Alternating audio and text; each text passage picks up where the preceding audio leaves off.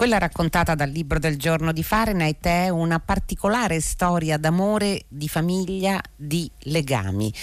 Eh, Valeria è una scrittrice, una scrittrice molto famosa, vive da sola con, eh, direi, con molto piacere e senso di libertà perché può fare quello che, che, che, crede, viaggiare, non dover rispondere a nessuno, ma ha una storia d'amore da 25 anni con Martin, un imprenditore che è sposato con Isla, una pittrice, con loro vivono anche due figli. Ecco, ma quando Martin ha un ictus, Valeria decide di correre da lui. Lei, Valeria vive a Parigi, Martin vive a Londra. La scusa è quella di farsi fare un ritratto da Isla eh, per poterlo poi stampare sulle copertine del suo libro e per poter restare ovviamente accanto all'uomo che ama. È una storia, come si vede, ma come vedremo, soprattutto di persone che hanno una ferita alle spalle, vedremo anche quale, ma anche nei, una storia che racconta in quali modi si possa declinare questa parola così spesso usata che è la parola amore. Il romanzo è Il ritratto, esce per Mondadori, l'ha scritto Ilaria Bernardini. Buon pomeriggio. Buon pomeriggio Loredano, buon pomeriggio a tutti. Io parlavo di ferite poco fa perché la cosa che colpisce è quella che sembra essere un'indagine molto profonda su come evolvono anche le nostre emozioni, su come si cambia nel definire anche la nostra idea di famiglia e di identità. Ebbene, eh, Valeria, ma anche lo stesso Martin, ma un po' tutti hanno una grande perdita alle spalle. Lei è partita da qui? Sì, credo di essere partita proprio dal, dal, passato di ognuno e dalla ferita e dal trauma della voragine che ognuno si portava dietro prima di incontrarsi, per cui queste storie d'amore al presente, diciamo quelle fra Valeria e Martina, fra Martina e Isla, uh, sono delle storie che in realtà hanno dentro tutte, tutte le trame del, del passato, per cui hanno a che vedere con anche come è possibile per ognuno di loro amarsi per via di quello che è successo prima. Per cui Valeria, come dicevi, ha questa, fa questa uh, scelta di uh, solitudine, proprio una scelta di, che, che, fa con forza, con un bisogno, anche perché con sé porta per sempre dietro um, questa sorella che ha perso, questa famiglia che si è sgretolata e la distanza in cui le sembra di poter essere capace di amare in fondo è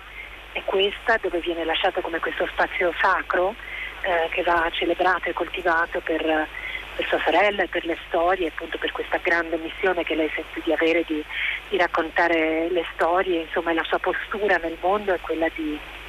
di rendere omaggio a questo.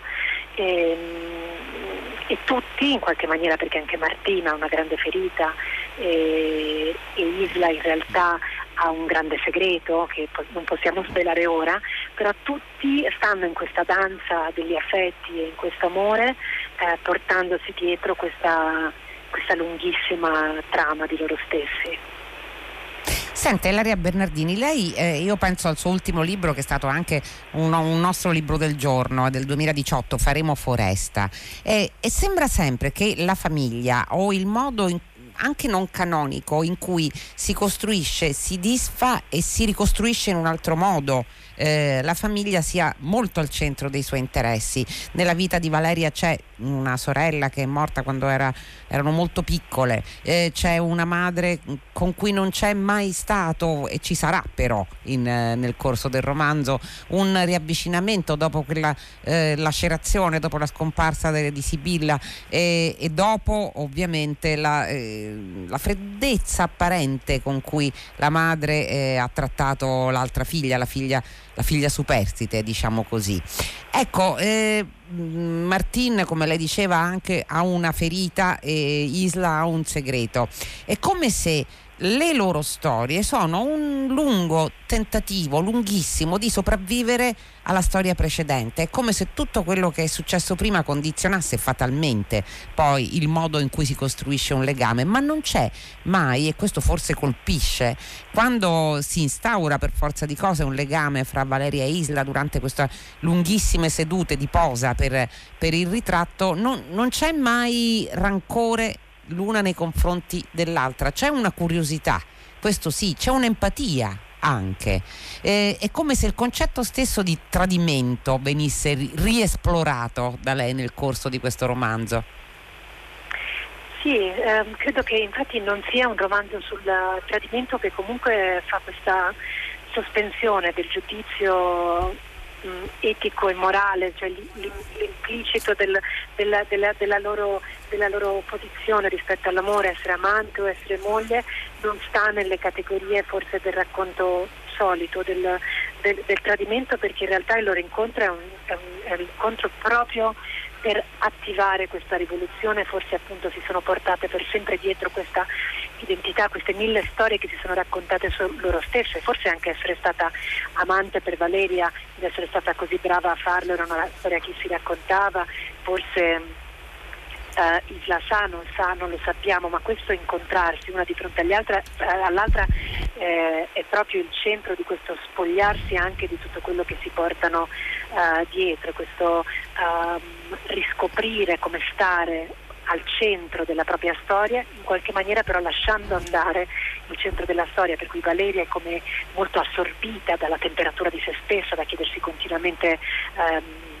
come sta, come sta, se questa è la storia che doveva raccontare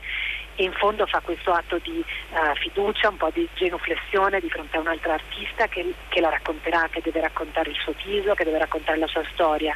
Allo stesso tempo la moglie, Isla, aprendo questa porta, apre chiaramente alla possibilità dello sgretolarsi anche lei di tutto il paradigma che si era eh, costruito. In un'altra versione della storia, della vita, ci sarebbero piaciute probabilmente moltissimo perché sono entrambe eh, due donne in qualche maniera molto ehm, eh, complesse, molto eh, magiche e molto creative, quindi hanno, questo, hanno qualcosa da darsi di molto grande in questo loro incontro, in queste loro sedute, nell'attraversare questo dolore colossale che è la loro apocalisse condivisa. Quello che lei fa, mi sembra, Ilaria Bernardini, è di eh, portare avanti un'operazione di scandaglio emotivo dei personaggi e dei motivi soprattutto per cui si ama qualcun altro, dei motivi più profondi. Per esempio nelle, nelle prime pagine, quando eh, Valeria eh, sta decidendo, ovviamente sta mettendo in atto tutte le possibili strategie per poter andare a Londra da, da Martin, eh, emerge con chiarezza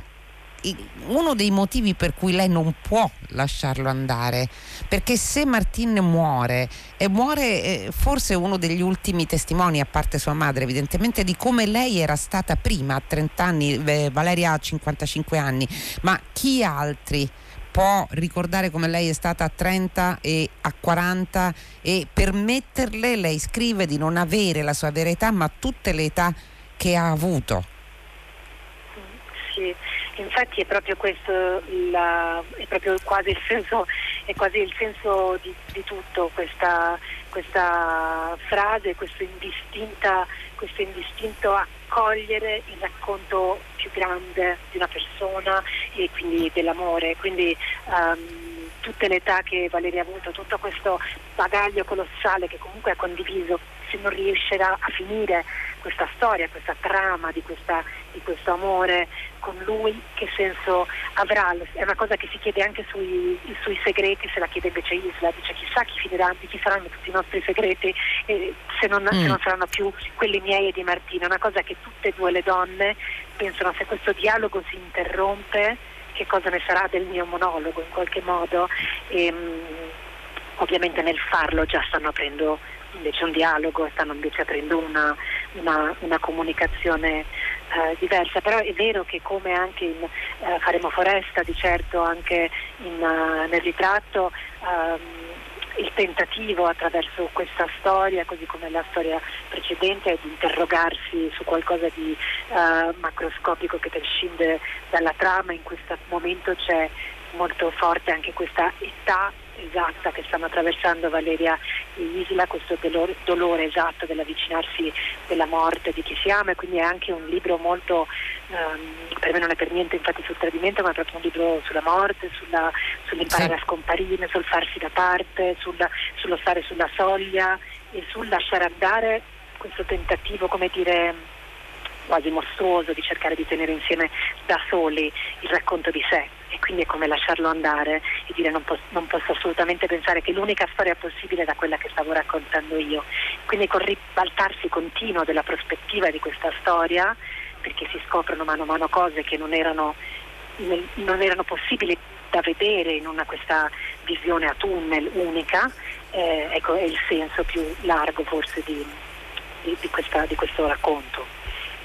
Beh, il tradimento è quello della vita, è quello semmai, sì, cioè quello che la vita esatto. fa quando ci sottrae qualcuno. Eh, ci sono degli inserti nel libro eh, molto frequenti e, e, sono luminosi fino a un certo punto, naturalmente dell'infanzia di Valeria. Eh, sono a Rodi, tra l'altro, che è il luogo che hanno dovuto lasciare precipitosamente dopo la morte di, di Sibilla, eh, perché la madre Teodora non, non intende rimanere, non, è, non, le è possibile rimanere dove è morta, dove è morta sua figlia, però in, quelle, eh, in, quei momenti luminosi che sembravano non poter finire mai, poi va a concretizzarsi quello che è il destino di Valeria, cioè è la sua formazione che, determina, che determina necessariamente quello che lei sarà, tutte le persone che avrà eh, avuto con sé, eh, l'ex marito, un matrimonio troppo veloce, Pamela che è la, la sua assistente, mm, la sua assistente precisa, eh, appassionata, dedita, devota, verrebbe da dire. Ecco, tutto il resto non conta. C'è Martin perché è l'unico che le ha fatto intravedere una possibilità diversa di esistere. Sì, è anche appunto il, è come lui riceve tutti i racconti e tutto il racconto di sé, qui è come il depositario, di, l'unico con cui lei ha condiviso questo dolore, insieme hanno questo dolore di avere perso un fratello, perché anche Martin ha perso un fratello, è come questa, questa gemellanza uh, del loro dolore uh, originale, proprio quello uh, originario è quello proprio che lì ha... Um, connessi subito, allo stesso tempo appunto da quella, da quella, immagine, mi piace la parola appunto luminosa, da questa bolla luminosa in cui Valeria continua, che vuole continuare ad abitare, lei vuole continuare a rientrare lì um,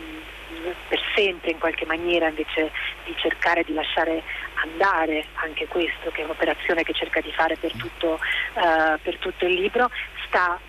sia la sua formazione di donna, di, di amante, ma anche di scrittrice, le prime, le prime, storie che lei inizia a raccontarsi sono proprio per superare il dolore, a raccontare compagni di classe altre versioni possibili dell'assenza di Sibilla, raccontare altre versioni possibili dell'assenza del padre, questo inizio di dire, bugie che poi si trasformano in come dei racconti brevi, sono come delle short story che che prendono piede. Um, perché è proprio un bisogno per lei necessario stare in una versione BCD dell'esistenza che non è quella che immediatamente cruda eh, le viene offerta in realtà.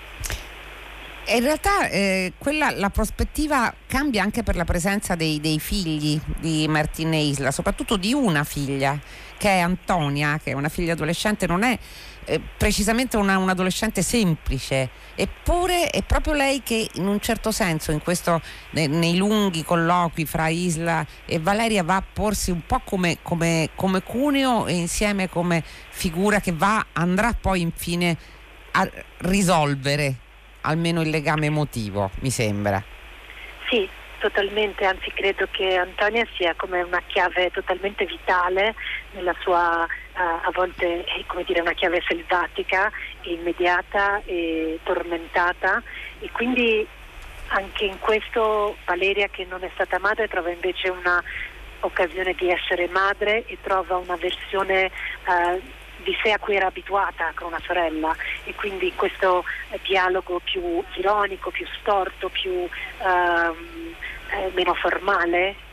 di quello che magari può avere con Isla perché è un confronto tra donne, appunto un amante e una moglie, in questa cosa molto vera e molto più semplice, perché per lei è semplice, nonostante Antonia sia tormentata, è semplice accedere a quella a quell'aspetto, a quel dolore della vita che riconosce, riconosce, oltre che nel corso della sua vita Valeria ha fatto delle scelte per cui avere una ragazza esattamente dell'età di Antonia con cui cominciare questa relazione che magari durerà tutta la vita e per lei, e per lei è molto molto forte, eh, ha un eco con qualcosa del suo passato. E, e Antonia è per me una voce molto um, importante del libro perché va proprio a spezzare questa eh, idea di pensare che siamo chiusi, comunque era un altro racconto eh, cieco in qualche modo se fosse stato soltanto nello studio tra Valeria e Isla, invece eh, non era vero neanche quello, per me non è vero neanche soltanto il ritratto, ecco, e quindi Antonia va a riportare di nuovo al, al, alla realtà. Senta, questo è anche un romanzo sul farsi dell'arte, sia della scrittura che della, della pittura. Eh, la scrittura, per esempio, è, mh, mm, la storia è anche percorsa dalle storie che Valeria scrive. Ce n'è una eh, che è, è mm, di straziante bellezza, che si chiama La passeggiata. È un racconto perché Valeria scrive racconti ed è la storia di questa di questa coppia di un bambino di 4 anni, un bambino molto malato, eh, un bambino così malato che i genitori prenderanno una decisione spaventosa durante quella passeggiata. E, eh, dimostra anche la capacità di Valeria di poter andare fino in fondo nell'esaminare eh, quanto profondo e terribile possa essere il dolore e quanto profondo e terribile possa essere l'amore. Tant'è vero che Martin, eh, a cui lei fa leggere questa storia, le dirà non riesco a finire di leggerlo perché è troppo doloroso e, e lei gli risponde con la vita come fai? E, e quindi Valeria stessa è un'altra, un'altra che scandaglia fino, fino ai punti dove non si dovrebbe nemmeno andare le emozioni umane? Sì, nei racconti brevi che ci sono, che sono proprio i racconti della nostra scrittrice Valeria, nei racconti brevi che ci sono dentro il ritratto, ehm, ho, cercato di avere quest'altra ehm, voce, ci sono anche le recensioni dentro di questi racconti di Valeria che hanno sempre a che vedere con lo stare in una maniera mh, che viene giudicata quasi provocatoria, ma proprio in un limite molto estremo di che cosa è. Eh, di quanto è consentito uh, frequentare il dolore, fino a che punto ci si può spingere nella, nella, de- nella devastante anche eh, bruttezza dell'esistenza o della vita, per cui un racconto come eh, La passeggiata, che appunto è, è, è, straziante e durissimo in qualche modo perché è così lineare nella sua eh, grave efficienza, appunto nell'efficienza di questi genitori, ehm, è proprio il tipo di scrittore che è eh, Valeria, che appunto ha lasciato questa voragine molto aperta per cui continua ad attingere e dove lei sta, così come in quell'altro racconto sulle mm, ragazze, sulle sorelle tutte annegate insieme, il suo immaginario immaginario che usa tantissimo anche la scrittura, sia per elaborarla che appunto per frequentare con, uh, con gli occhi ben aperti la, la devastazione in qualche modo, forse per risolverla, forse per mettere la parola fine, per poterla chiudere, metterla in un racconto più grande, però lì sta, lì lei attinge. Del resto però anche al dolore più grande si può trovare conforto, le, le, le ultime pagine del libro, che ovviamente le ultime righe che non, non leggo, e ci dicono solo una cosa però, che, che, la vita va avanti, che la vita va avanti comunque, non, non, è così banale come sembra e che tutto quello che a noi pare intollerabile oggi eh, in un certo senso si depositerà dentro di noi, ci permetterà comunque di, di procedere, di, di, non di dimenticare ma di camminare in un altro modo mi sembra. Per me il libro non avrebbe, il, il, non avrebbe avuto nessun senso se non nella non che sia una risoluzione del dolore, ma si sta in questo dolore per, per imparare a, a lasciarlo andare, perché in questa idea anche di coltivarlo e di affondarci è come non,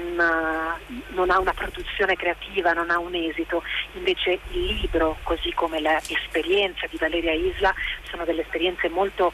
vitali in realtà che cercano la sopravvivenza e la salvezza e in questo si incontrano, per cui le ultime pagine come eh, dove ci lascia la storia e dove eh, lasciamo loro è decisamente un posto della, del, del, del, senso liberatorio dell'aver, dell'aver frequentato appunto questo dolore ed esserci stati profondamente. Perché si può infine urlare e si può cantare anche cantare, nel dolore. Esatto. Come, come, avviene del resto, come sì. forse Valeria immagina che avvenga, no? Sì, esatto, esatto. Allora, questo è... I, questi piccoli, dica? No, questi piccoli doni secondo me che loro anche fanno, che Valeria fa sia quando scrive o quando porta in giro le, le sue persone in questa Londra mentre cammina a salvarsi, sono appunto gli, le aperture, gli spiragli, le, le porte da cui, da cui, possono entrare per salvarsi. Ecco. E questo è il ritratto, esce per Mondadori, l'ha scritto Ilaria Bernardini, il libro del giorno di Fahrenheit. Grazie per essere stata con grazie. noi, Ilaria Bernardini. Grazie, grazie mille. Grazie. Fahrenheit si chiude come immaginate, ma eh, non può chiudersi senza i saluti della redazione. Giosuè Calacciura, Michele De Mieri, Lea Gemmato, Clementina Palladini, Daniela Pirasto, Laura Zanacchi, Benedetta Annibali in regia, Susanna Tartaro che cura il programma, Michele Marzi alla console. Mm, la linea sta per andare a Paola De Angelis per 6 gradi. Voi sapete che potete continuare a scriverci ogni giorno, usate dunque la nostra mail, sempre fare con l'H al centro, chiocciolarai.it eh, raccontate le vostre storie, raccontate le vostre letture e noi vi leggeremo con piacere. Fahrenheit torna domani alle 15 su Radio 3. Fino a quel momento felice serata e felice Pasquetta da Loredana Lipperini.